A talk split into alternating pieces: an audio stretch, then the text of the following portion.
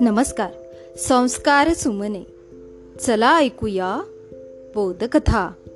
या उपक्रमामध्ये मी विद्या कवई नरवाडे आपणा सर्वांचे पुन्हा एकदा हार्दिक स्वागत करते. बालमित्रांनो आपण ऐकत आहोत एक होता कारवर ही कथा. लेखिका विणा गवाणकर. जॉर्ज कारवर यांनी घेतलेले अमाप कष्ट आणि त्यांचा सकारात्मक दृष्टिकोन.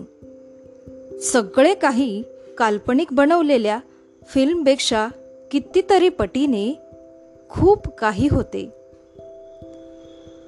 परिश्रमांच्या जोरावर आणि सकारात्मक दृष्टिकोन असेल तर या जगात अशक्य असे काहीच नाही.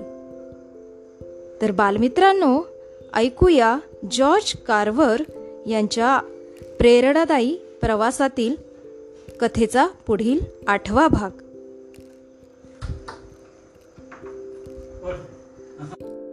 दुसऱ्या दिवशी पहाटेच मोझेस कारवर जॉर्जसह जायला निघाले.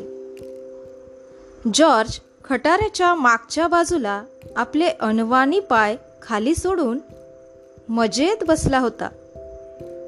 बाकी त्यानं काय कपडे घातले होते तो कसा दिसत होता या दखल घेण्याजोग काही नव्हतंच. कारवरकडचा पोर एवढीच त्याची बाहेरच्या जगाने घेतलेली ओळख. त्याने घातलेत तेच कपडे म्हणायचे मग ते गबाळे आहेत आणि त्यामुळे तो आणखी बावळट वेडा दिसतो. याचा इतरांनाच काय पण त्याला स्वतःलाही विचार करण्याचं कारण नव्हतं. किंबहुना असा काही विचार करावयाचा असतो याची त्याला जाणीवच नव्हती. आणि हो अगदी मोठेपणी सुद्धा. भर दुपारी एका झाडाखाली त्यांनी आपला खटारा उभा केला. एका झाडाच्या सावलीत बसून सुसानबाईंनी बांधून दिलेली शिदोरी त्यांनी संपवली. एक गोरा एका काळ्याला शेजारी बसून खातोय. हे पाहून रस्त्याने येणारे जाणारे थांबून पाहत. गुलामगिरी अजूनही लोकांच्या मनातून पार पुसली गेली नव्हतीच. मोझेस बाबा बुंध्याला टेकून तिथंच घटकाभर पहुडले. हे त्यांचं पहुडणं जॉर्जच्या पथ्यावरच पडत असे. नाहीतरी मोठी माणसं त्याच्याशी बोलत असत हे बहुदा त्याच्या निरीक्षणाच्या कामात व्यत्यय आणणारे हुकूमच असत. त्यापेक्षा त्यांनी असं शांतपणे पडून राहणं जॉर्जला भारी आवडे.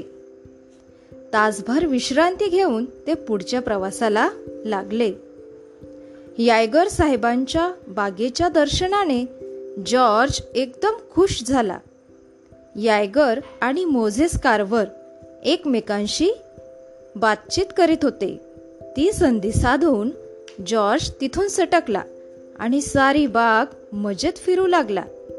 त्या बागेत हिरवा ताजेपणा आखीव रेखीव ठेवण पाहून त्याला वाटलं स्वर्ग नंदनवन म्हणतात ते हेच तर नव्हे. बिचाऱ्याच्या स्वप्नातही आले नसेल की पुढे भविष्यात आपले हेच काटकुळे हात ओसाड जमिनीवरही असेच नंदनवन फुलवणार आहेत. बालमित्रांनो या ठिकाणी आपण थांबूया. उद्या पुन्हा भेटू. कथेच्या पुढील भागामध्ये तोपर्यंत घरी रहा सुरक्षित रहा. आणि मास्क वापरा. माझा मास्क माझी जबाबदारी.